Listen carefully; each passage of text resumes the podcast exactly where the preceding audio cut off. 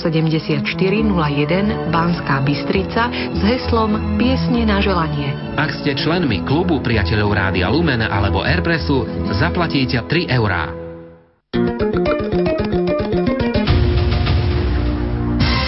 Rádio Lumen. Prax budúcich učiteľov sa má počas ich štúdia zvýšiť od takmer polovicu. Prekážkami slobody tlače sú u nás peniaze aj súdy. Je 11 hodín a vypočúvate krátke správy s Janou Graňákovou. Dobrý deň.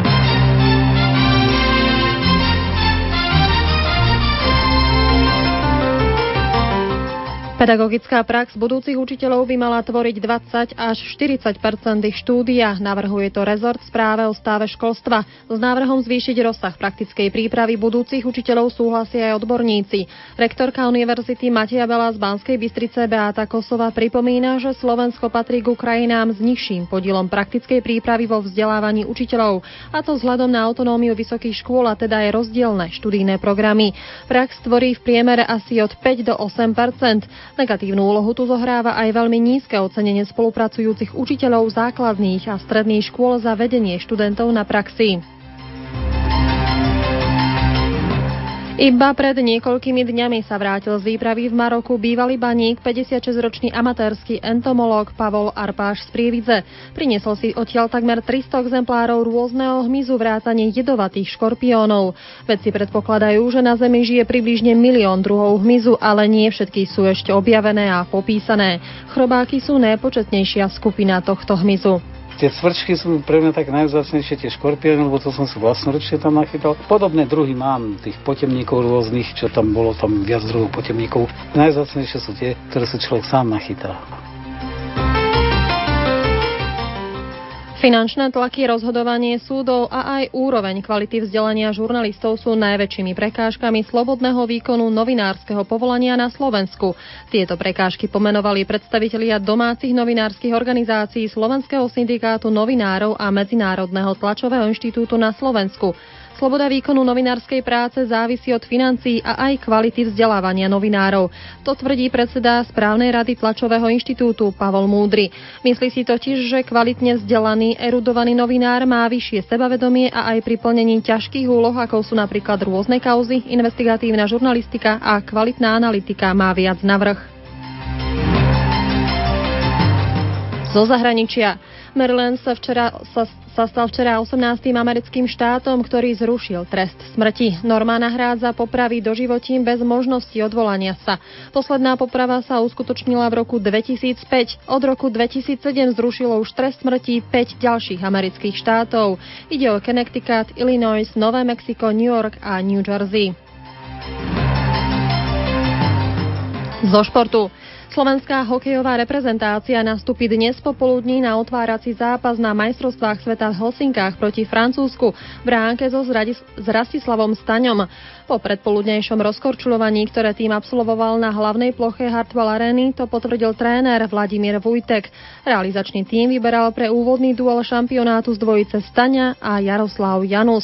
Tak já myslím, že pro nás každý tým bude těžký. A jsme dneska viděli, že jsme hrali s Běloruskem, jsme hrali s Norskem, že nejsme schopni ty týmy nějak přehrát v hokejově a hlavně jim dát hodně bránek. Takže to bude podobné do Francie a bude to pro nás jeden z nejklíčovějších zápasů na šampionátě.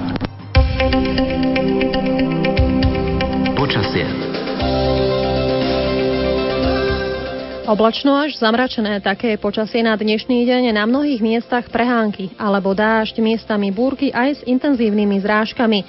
Najvyššia denná teplota 16 až 21 na juhu stredného Slovenska na východe okrem Spíša 21 až 26 stupňov. Teplota na horách vo výške 1500 metrov okolo 11 stupňov. Fúkať bude vietor z južných smerov do 5 metrov za sekundu. Pri búrkach vietor prechodne aj zosilnie. Aktuálnu situáciu na cestách ponúka Stela Centrum dopravných informácií. Následky dopravných nehôd odstraňujú v Bratislave na diálničnom obchvate prístavným mostom smere z diálnice D1 od Senca. Pri prejazde tam rátajte s kolónami a so zdržaním. Pozor aj v Bratislave na kruhovom objazde pred a prístavným mostom smere na prístavnú ulicu, kde sa zrazili tri osobné autá. Pri prejazde tam rátajte so zdržaním. V Bratislave na Šancovej pred križovatkou a Skarpatskou smere od Hračianského mýta je v pravom jazdnom pruhu odstavený pokazaný autobus. Za Kráľovanmi smere do Párnice na Orave nefungujú semafory. Pred Muránskou hutou smere Stelgartu blokuje časť cesty pokazený autobus, prechádzate ďalej so zvýšenou opatrnosťou. Noža na výjazde zo Spišského štvrtka smere do Smižiana blokuje pravý jazdný pruh odstavený kamión. V oboch smeroch sa už tvoria kolóny. Cestné kontroly sa nachádzajú v Pezinku, na Hrnčiarskej v oboch smeroch, v hornej strede smere do Piešťana na výjazde z Komárna smere do Veľkého Medera. Svoje informácie z cestnej premávky volajte do Stela Centra na bezplatné telefónne číslo Hviezdička 75.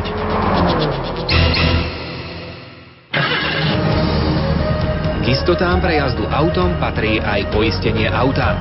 Ponúkame vám ho aj na našej stránke www.lumen.sk. Lumen.sk.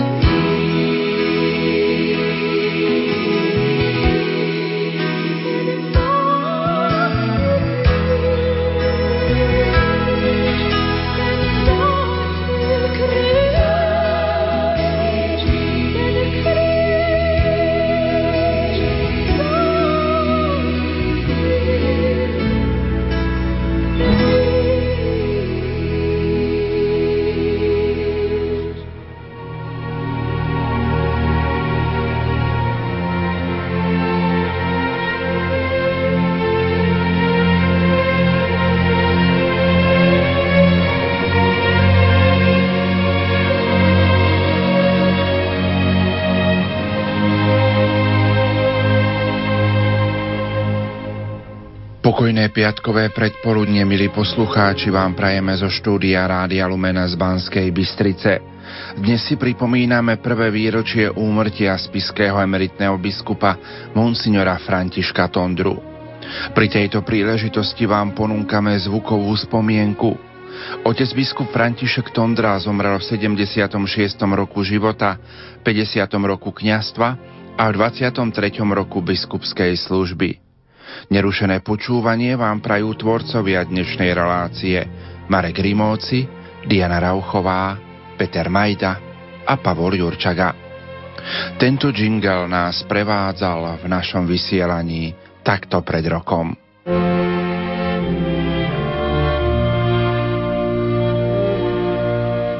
Vo štvrtok 3. mája vo veku 76 rokov odišiel do domu otca do väčšnosti spisky emeritný biskup Monsignor František Tondra. Tak predovšetkým všetkým prajem, aby ich sprevádzala Božia prítomnosť, prítomnosť aniela strážneho.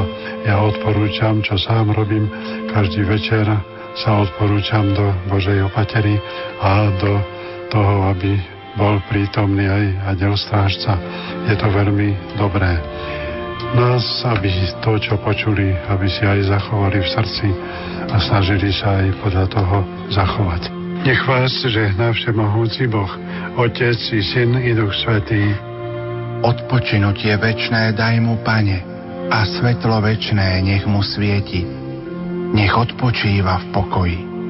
Amen.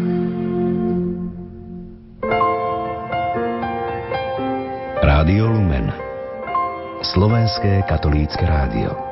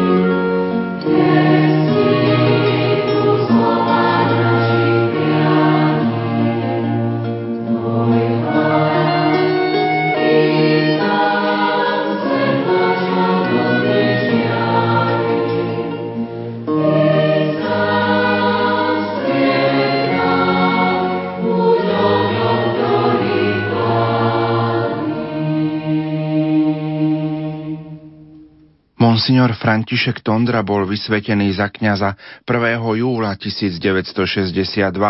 Ako kaplán pôsobil v Levoči, ako správca farnosti v Hnielci, Zázrivej v Tvrdošíne a v Levoči a zároveň dekan Spiskonovoveského dekanátu. 26. júla 1989 bol vymenovaný za diecézneho biskupa Spiskej diecézy. 9. septembra 1989 prijal biskupskú vysviacku v katedrále svätého Martina v Spiskej kapitule. V roku 1990 bol podpredseda biskupskej konferencie Českej a Slovenskej federatívnej republiky a od roku 1991 sa stala predsedom biskupskej konferencie Českej a Slovenskej federatívnej republiky. V rokoch 1993 až 94 bol predseda biskupskej konferencie, neskôr bol opätovne zvolený za predsedu konferencie biskupov Slovenska až do roku 2009.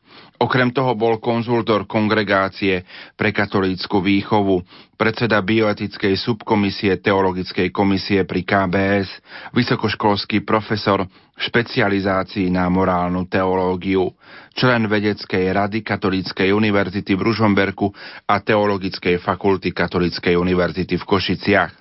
4. augusta 2011 svätý otec Benedikt XVI prijal jeho zrieknutie sa úradu spiského diecézneho biskupa.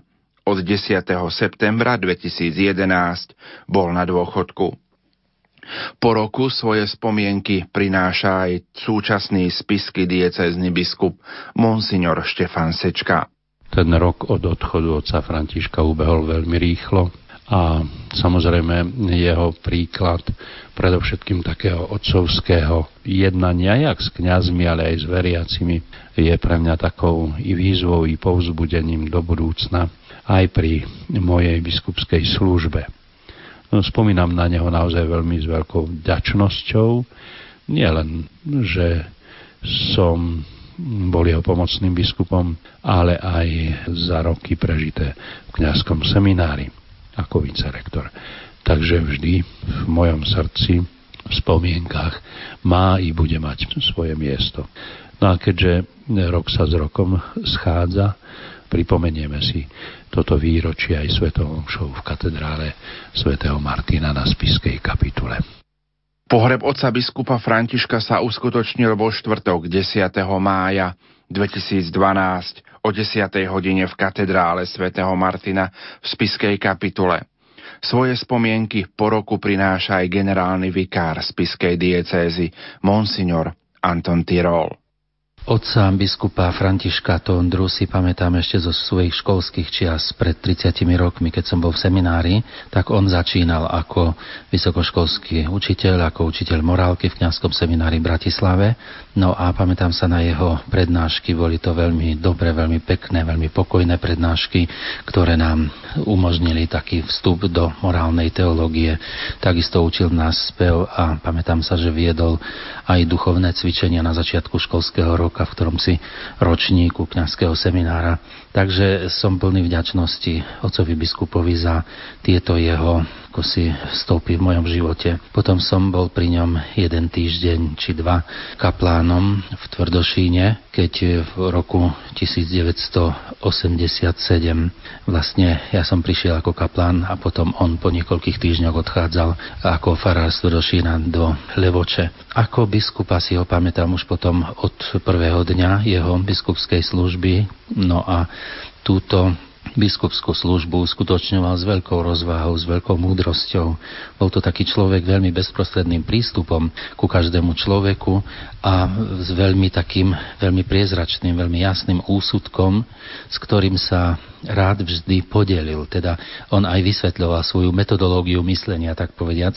Takže toto z neho urobilo takého človeka veľmi teda zrozumiteľného a zároveň aj veľmi blízkeho každému človeku. Takže toto je taký ďalší moment mojej spomienky na neho. Pokiaľ ide o oblasť konferencie biskupov, kde on bol predsedom dlhé roky, niekoľko období, či Československej konferencie alebo konferencie biskupov Slovenska, no a zároveň aj predsedom bioetickej subkomisie pri teologickej komisii KBS, tak e, tam mi zostal z neho taký obraz človeka, ktorý veľmi pozorne sledoval udalosti v daných oblastiach všetky udalosti vo verejnom živote veľmi bedlivým, takým pozorným okom a vždycky vedel veľmi citlivo, veľmi jemne vstúpiť, ale zároveň veľmi jasne a rozhodne do danej problematiky. Takže v tomto zmysle sme mali na Slovensku počas tých dvoch desaťročí jeho služby alebo vyše dvoch desaťročí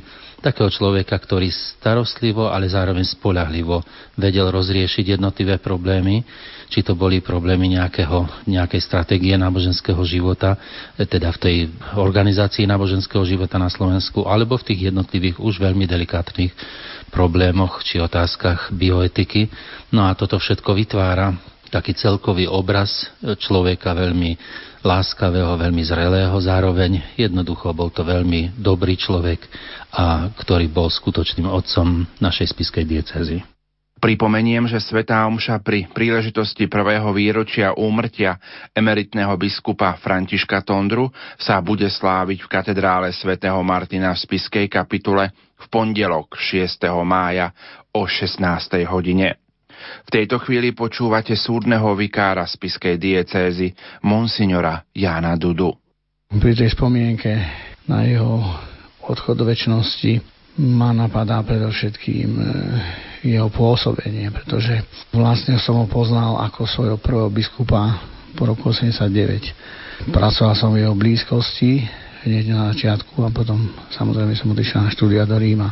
Ale určite otec biskup Tondra ostal v mojej mysli ako biskup, ktorý to náročné obdobie, kedy církev dostala slobodu po roku 89, vlastne zvládol a viedol ju vyše 20 rokov No a zvládol ju po tej stránke jednak aj ľudskej, teda vzťah s kňazom, s kňazmi, e, s diecézou, s veriacimi. A zvládol ju, myslím si, aj po tej stránke odbornej. Po tej stránke odbornej bol, myslím si, že dobre pripravený práve tým, že študoval teológiu a že bol v tej teológii zdatný.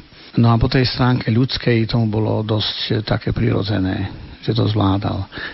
Samozrejme, myslím si, že aj e, možno tá nemoc, ktorá ho v istej miere sprevádzala vlastne celým jeho biskupským životom, ho držala takto naozaj, aby si ho pámok držal vo svojom náručí, že jednoducho nikdy nebol povýšenecký, nikdy sa nesprával takýmto povýšeneckým spôsobom ani ku kňazom, ani k veriacim čo myslím si, že bolo veľmi dôležité práve v tých prvých časoch, kedy sme si vlastne aj my kňazi museli teda zvykať na novú situáciu, teda na vzťah s biskupom. Teda tá prvá myšlienka je, že tú svoju úlohu naozaj zvládol a že ju vykonával naozaj dobre a že chcel byť naozaj biskupom a kňazom podľa boského srdca Ježišovo. Tá druhá vec, ktorá ma napadá, že aj ten jeho odchod, samozrejme do väčšnosti, vždy sa na neho pripravoval. Koľkokrát sme robili nejaké tie spoločné služobné cesty, na ktoré on šiel. Vždy sa nezabudol pomodliť jednak za veriacich diecézy na úmysly svätého Otca. Ale zároveň pamätal aj na svoju smrť a na smrť, aby sme pamätali na vlastne na svoj odchod do väčšnosti. Čiže to bolo také jeho, ktoré mu bolo tiež zvlášť blízke, preto som pevne presvedčený, že Pán Boh za to všetko, čo urobil pre spisku diecézu a čo urobil aj pre nás, že ho odmení väčšinou spásou. V deň výročia úmrtia otca biskupa Františka, čiže dnes si v diecéze na zosnulého otca biskupa spomenú veriaci vo všetkých farnostiach krátkou súkromnou modlitbou o 15. hodine, pričom v kostoloch budú zvoniť zvony. Počúvate generálneho riaditeľa Rádia Lumenoca Juraja Spuchľáka. V dvoch vlastnostiach podľa mňa, a to si možno aj uvedomoval, ale bol nimi aj obdarovaný od pána. Avšak v dôvere, že Boh dáva prosiacim viac, než si žiadajú, som presvedčený, že on aj prosil a takisto na úlohy, ktoré predkladá Boh každému človeku, mu dáva potrebné milosti, najmä ak o ne prosí ešte o to viac. A tieto vlastnosti boli vlastnosťami človeka, ktorý si iste uvedomoval, že stojí pred novou dobou a novou úlohou ako biskup po rokoch, kedy církev mala obmedzenejšie, úplne iné podmienky na jestvovanie a na život, aby ju uviedol do takej štandardnej podoby, ako to malo byť. To znamená, že musel byť mostom medzi starým a novým. Dôležité je preto rozmýšľať nielen o tom, ako nové programy zaviesť do života cirkvy alebo do akejkoľvek organizácie a do cirkvy je veľmi dôležité ešte príjmať aj e, nadprirodzené veci nadprirodzené dary správu sviatosti a pritom zachovať kontinuitu, ale to musí byť už do nových nádob, do nových fóriem. To, čo je dobre zanechať a to, čo je potrebné nové, tak zaviesť. A on to robil a preto, lebo tieto vlastnosti mal. Ja ich zámerne uvádzam až teraz. Sú to skromnosť a oduševnenie. Tá skromnosť sa prejavovala v jeho veľkosti tým, že sa podobal kráľovi z rozprávky, ktorý učil svojho syna, aby na cestách nikdy nezjedol posledný chlieb celý, ale aby si z neho polovicu alebo aspoň štvrtinu nechal na druhý deň, aj keď vedel, že ten ďalší deň má zabezpečený. Veď kto je lepšie zabezpečený ako kráľ v krajine, pravda, po tej hmotnej stránke.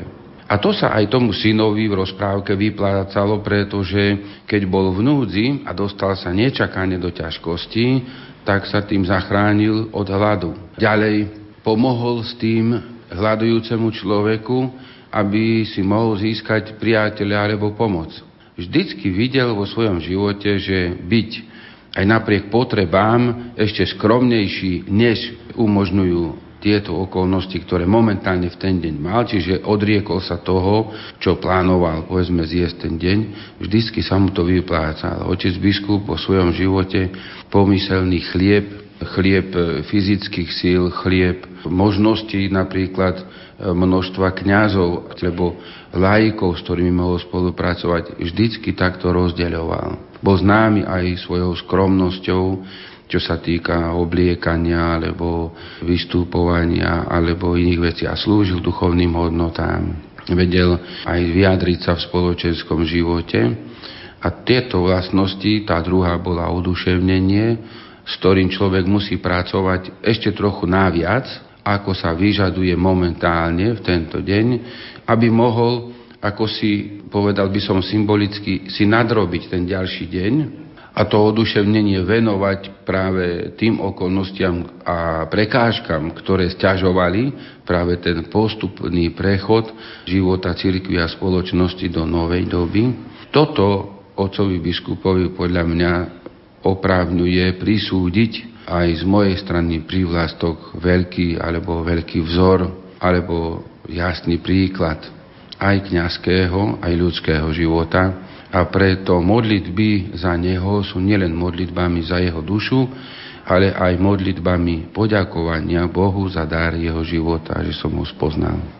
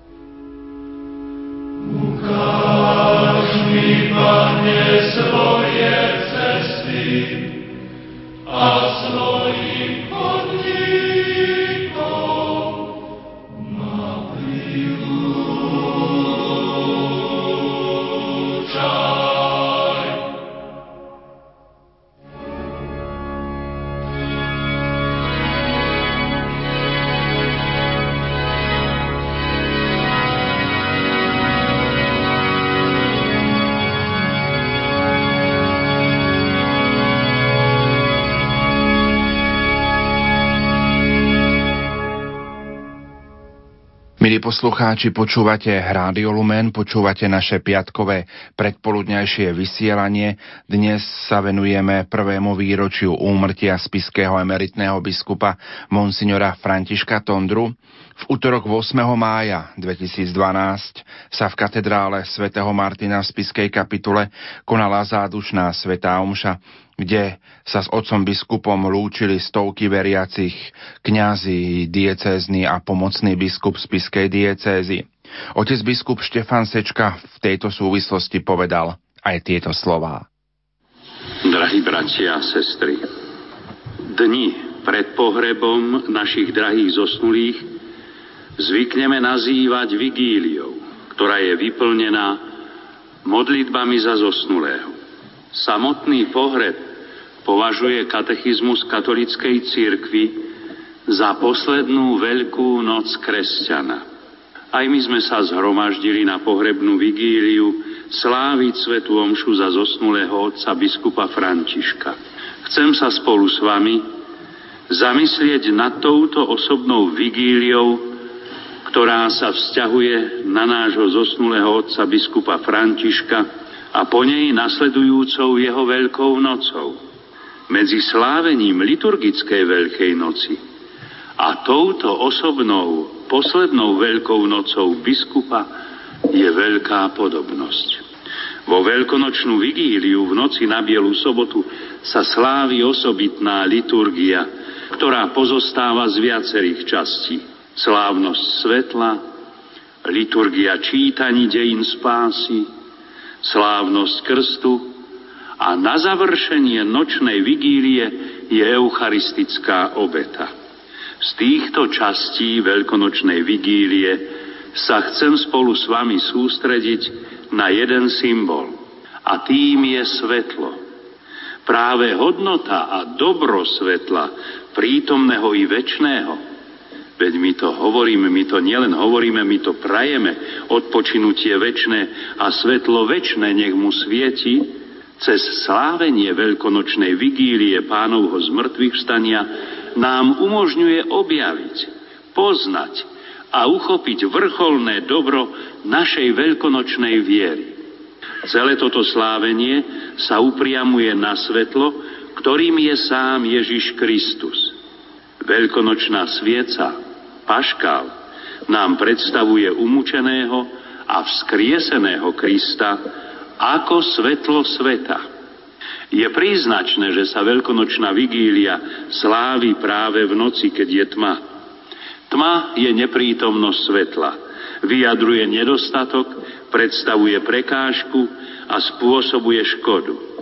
Tma je aj v prirodzenom a fyzickom poriadku nepriateľom človeka lebo znemožňuje pohyb, poznávanie sveta, tvorivú prácu, zabezpečovanie potrieb.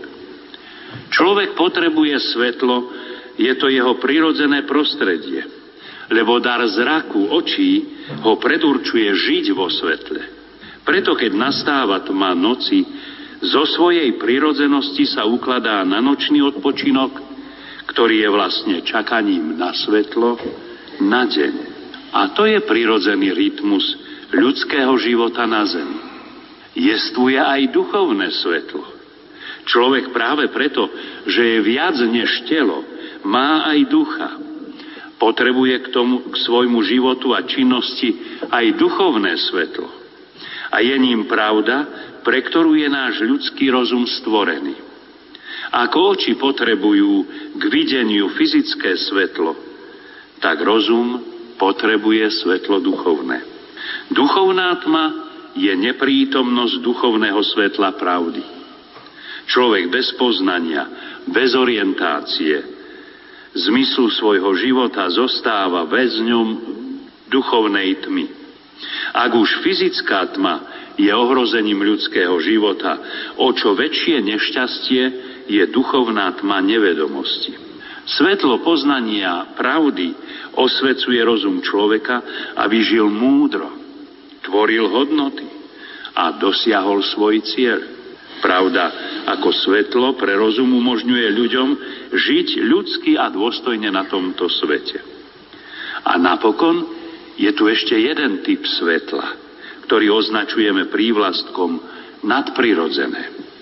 Je to svetlo viery, ktoré osvecuje hlbiny nášho vnútra a dáva človekovi schopnosť vidieť aj neviditeľné. Svetlo viery osvetľuje duchovné a nebeské hodnoty, aby sme ich mohli vnímať, poznávať a prijímať. Najkrajšie to je znázornené v Eucharistii.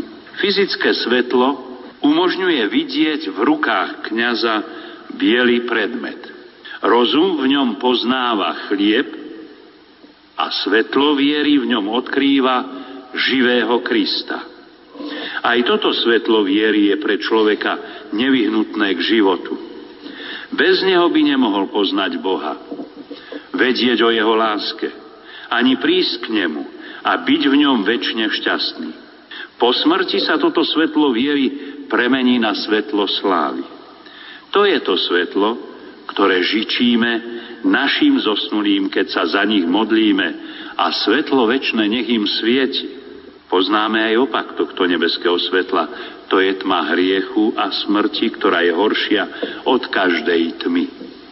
V nej sme boli ponorení a boli by sme v nej navždy uväznení, keby nebolo vykúpenia. Ak pochopíme, aké dobro je pre človeka svetlo a aké nešťastie je tma, objavíme, aké nekonečné dobro je pre nás Veľká noc, v ktorej Kristus svojim zmrtvých vstaním zažiaril a zničil tmu noci, hriechu a smrti. Len veľkonočná viera umožňuje ľuďom vstúpiť do tohto svetla, ktoré vyžaruje vzkriesený Kristus. Žiť v tomto veľkonočnom svetle, ktorým je Kristus, je jedno z najväčších dobrodení viery. Naozaj sa oplatí uveriť a veriť, že Kristus zomrel a vstal z mŕtvych. Kristovo svetlo je väčší dar ako možnosť vidieť očami, väčší ako poznávať rozumom pravdu o svete. Lebo svetlom viery môžeme poznávať Boha a žiť v ňom. Priliehavo znie výzva svätého Pavla vo veľkú a svetú noc nášho vykúpenia. Prebuď sa ty, čo spíš, vstaň z mŕtvych a bude ti svietiť Kristus. Z listu Efezanom drahí bratia a sestry. Veľkonočná vigília otca biskupa Františka nie je ohraničená len dňami jeho úmrtia po deň pohrebu. Môžeme povedať, že táto jeho osobná veľkonočná vigília začala pred 76 rokmi, v deň jeho krstu a pokračovala cez celý jeho život. Aj v nej môžeme rozlišovať niekoľko častí. 25 rokov trvala jeho osobná vigilná cesta v živote v hodnosti katolického laika. Potom, pred 50 rokmi, nastupuje fáza jeho kňazského života. Pred necelými 23 rokmi sme v jeho osobe dostali od Boha dar nového biskupa pre spišskú diecezu. Vo všetkých týchto úsekoch jeho života akoby častiach jeho životnej vigílie pred jeho poslednou veľkou nocou určitým spôsobom slávil a prežíval to, čo celá církev prežíva vo svetú noc pred veľkonočným ránom oslavy pánovho z mŕtvych vstania. V životnej vigílii svojho krstu prevzal prostredníctvom svojich rodičov veľkonočnú krstnú sviecu, symbolizujúcu Krista svetlo viery. Niesol ju celý život v rukách ako štafetu až do svojej smrti. Nie len žil vo svetle veľkonočného Krista, ale stal sa osobitným spôsobom aj služobníkom tohto svetla. Ako kňaz, a ešte viac ako biskup, ohlasoval pánovo evanielium a ako doktor Fidei, učiteľ viery, približoval žiaru pánovho svetla, ktorá vyžaruje zo svetého písma, nám, veriacim svojej diecézy, ale aj širokému okruhu ľudí na Slovensku. Prednášky z posvetnej teológie na univerzitách, najmä Oslovcom, ako profesor morálnej teológie, jeho homílie pri bohoslužbách, jeho bohatá vzácna publikačná činnosť a v posledných rokoch mnohé relácie a naposledy duchovné cvičenia na vlnách Rádia Lumen to všetko bolo akoby slávenie veľkonočných čítaní dejín spásy vo veľkonočnú vigíliu jeho života. Veľkonočné svetlo náš umúčený a vzkriesený Kristus vložil aj do svojich sviatostí a zveril ich církvi, aby ich vysluhovala veriacim. Otec biskup František sa tak stal správcom a vysluhovateľom prevzácného pokladu darov veľkonočného vykúpenia. Nespočetné neveľakrát vyslovoval sviatosť krstu, birmovania, pokánia, svetého pomazania chorých, udeľovanie stupňov sviatostného kňazstva. A nakoniec aj ja s otcom Andrejom sme vkladaním jeho rúk prijali plnosť sviatosti kňazstva v biskupskej konsekrácii požehnávanie nových sviatostných manželstiev a konsekrácie nových alebo obnovených kostolov. To bola akoby tá tretia časť jeho celoživotnej vigílie. Všetko zasvetiť Kristovi a v tejto službe čakal na svoje veľkonočné ráno stretnutia s pánom. Veľkonočná vigília vyvrcholuje slávením Najsvetejšej Eucharistie obety a posvetnej baránkovej veľkonočnej hostiny aj v Eucharistii dominantným spôsobom. Vystupuje do popredia umúčený a vzkriesený Kristus ako svetlo sveta, ožarujúce tmy tejto zeme svojim krížom a zmrtvých vstaním. Otec biskup František slávil svoju vigilnú životnú Eucharistiu aj pri pánovom oltári, ale aj celým svojim životom. Usiloval sa pripodobniť umúčenému Kristovi na kríži aby mohol mať účasť aj na jeho zmrtvých vstaní. Vedel, že keď s ním zomrie, bude s ním aj žiť. Božia prozreteľnosť ho zvláštnym spôsobom obdarovala životným krížom utrpenia a chorôb. Svoj biskupský kríž, a teraz nemyslím na pektorál, ktorý nosil na svojej hrudi, ale ten reálny kríž, ktorý ho stál veľa obety, námahy a trpezlivosti, niesol vo veľkej pokore a odovzdanosti do Božej vôle. Svoju chorobu, ktorá ho sprevádzala najmä cez celý čas jeho biskupskej služby, prijal ako kríž a ponúkal ho ako obetu za nás, ktorých mu zveril Boh do pastierskej starostlivosti.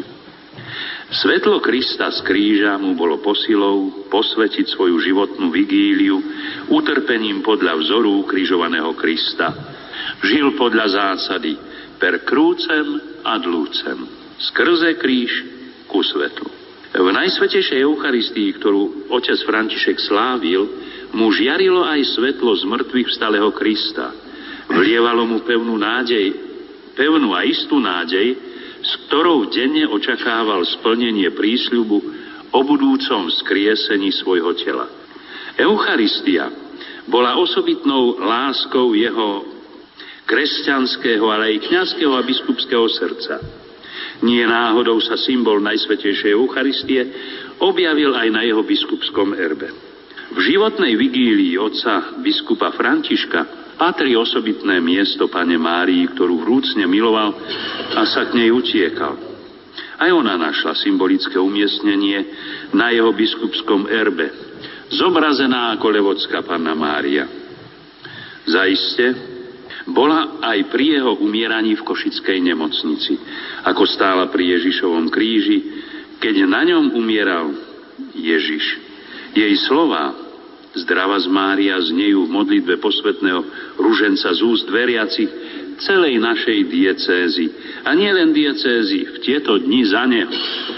Modlíme sa k nej aj my na tejto osobitnej vigílii nášho zosnulého otca biskupa a prosme ju, aby mu jej orodovanie darovalo šťastnú tvár plnú radosti zo vzkriesenia svojho syna.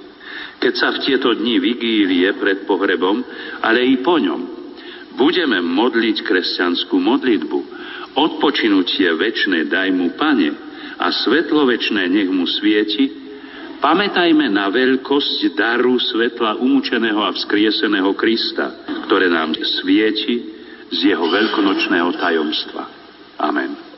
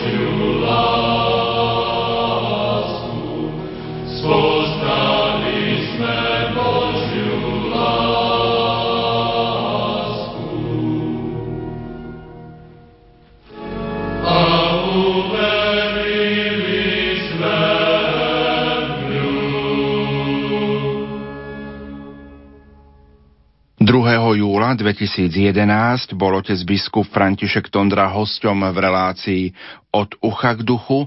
Vtedy sme túto reláciu vysielali v rámci Levodského odpustu z Mariánskej hory v Levoči. Naposledy bol v Rádiu Lumen v decembri v roku 2011, keď viedol predvianočnú rozhlasovú duchovnú obnovu. Darom pre nás je vaša priazeň. Venujte nám ju aj dnes.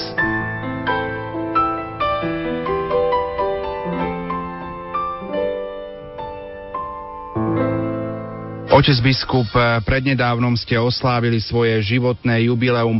Ako si pri tomto jubileu spomínate na svoje detstvo? Každý človek, ja si myslím, spomína na svoje detstvo veľmi rád, pretože to detstvo je nenahraditeľné, nezastupiteľné. Každý ho prežíva svojím spôsobom. Každá rodina má svoje špecifika, no a každý má svoj osobitný vzťah k svojim rodičom a k svojim súrodencom. Áno, oslavil som 75 to znamená, že som sa narodil 4. júna 1936 v Hospických vláchoch ako štvrtý z desiatich detí. Vlastne malo nás byť 11, ale jedna malá sestrička nám zomrela, ešte nemala ani rok. Ostatní sme vyrástli do dospelosti. Štyria súrodenci už zomreli, šiesti ešte žijeme. No naša rodina sa dá ako zvlášť nelišila od ostatných. Otec bol tesár, A vtedy v spoločnosti bol taký ideál remeselníka, aby mal aj nejaké zázemie, pretože aj keď sa hovorí, že remeslo má zlaté dno, predsa ten remeselník, najmä stavebný, nemal vždy prácu, najmä v zime sa na stavbách nepracovalo. Takže ten remeselník mal takú predstavu, aby mal malé hospodárstvo, aby bol zabezpečený nejakú kravu alebo kravičky a polička, aby nebol celkom bez e, nejakého živobytia. A tak aj my sme mali nejaké role, mali sme kravy, ktoré sme aj priahali a pracovali. Otec chodeval do, do práce, cesarčinu robil niekedy aj na týždňovky. No a my ako sme deti dorastali, sme s mamkou obrábali polia, takže od malička som e, pracoval a všetci súrodenci, či už kravy pásť, alebo neskôr aj kosiť a zapriahať kravy, voziť, pásť kravy, husy a podobne. Teda tej práce bolo vždy domáce úlohy a učili sme sa iba večer večer, no nebolo vtedy televízie, takže sme nemali nejaké e, odputávacie prostriedky. Po obede, keď sme prišli zo školy, bola buď práca, alebo sme sa hrali na ulici. Pred domom sme mali park, to bolo naše ihrisko. Ale keď bola práca, najprv sme pracovali, či na poli, alebo potom doma. No a Veľa sme čítali, nebolo vtedy ani rozhlasu, ani televízie, takže sme mali času. Ja som za svojho detstva a študentstva prečítal celú haldu kníh a to bolo veľmi dobre, pretože som si rozširoval svoj obzor okrem toho, čo sme sa učili v škole.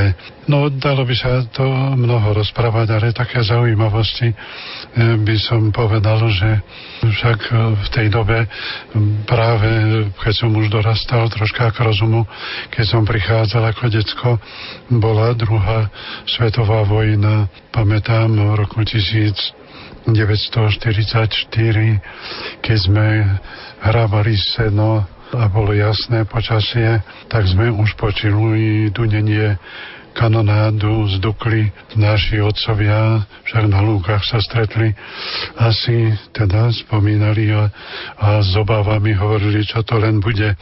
No potom bolo ako v auguste Slovenské národné povstanie, takže 1.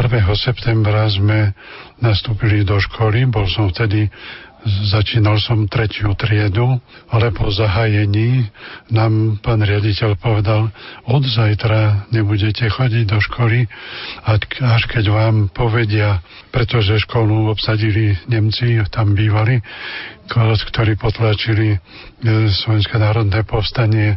A tak sme nechodili do školy celú zimu, až keď prišiel front, tak v marci sme začali tretiu triedu, takže sme mali, ja hovorím ako, ako verné, napísal dva roky prázdnin, no bola to celá zima až do, až do marca. Potom e, ešte si spomínam na svoje prvé sveté príjmanie, ktoré bolo v roku 1942 na Sviatok na nebo vstúpenia pána. Nebolo fotografistov, máme len spoločnú fotografiu, kto si nám to urobil, takže ani jednotliví nie sme odfotografovaní, ale presa na tú spoločnú fotografiu dodnes si opatrujeme.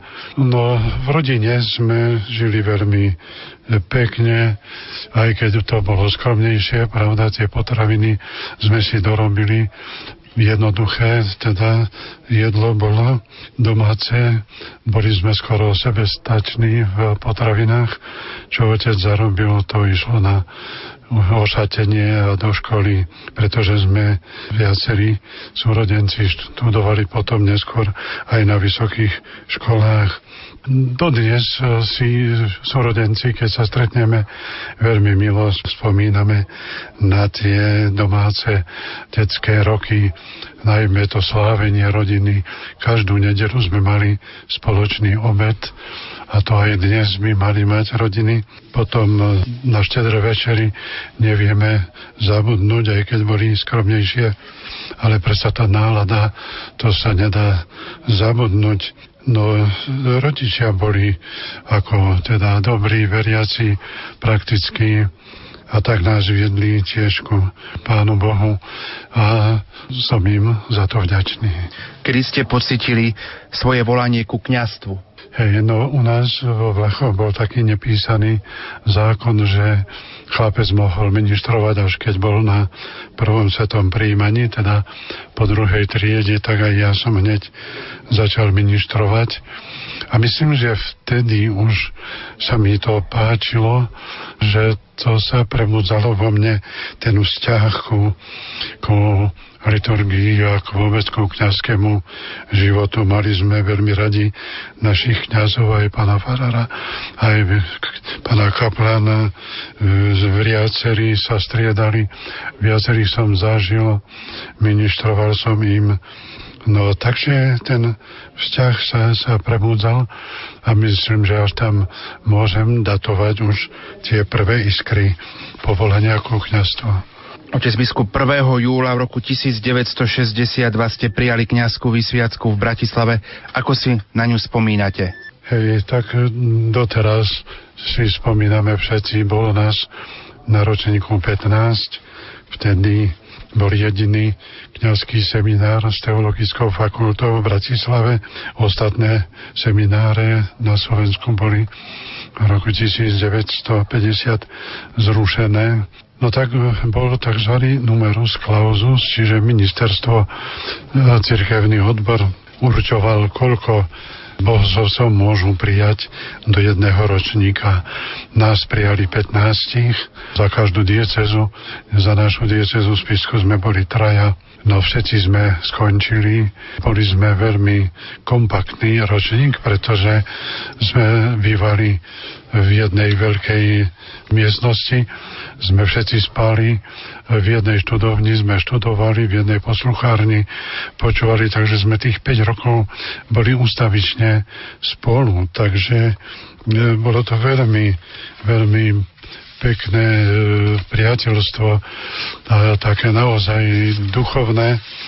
A dodnes sa stretávame každý rok aspoň na jeden večer pravda, už sme len 8 z 15, tak e, na tú vysviacku si veľmi rád spomínam a na budúci rok budeme sláviť 50. výročie svojej kniazkej vysviacky, takže už máme naplánované, že budeme spolu sláviť Svetú Omšu v Bratislavskom dome, lebo tam sme boli vysvetení.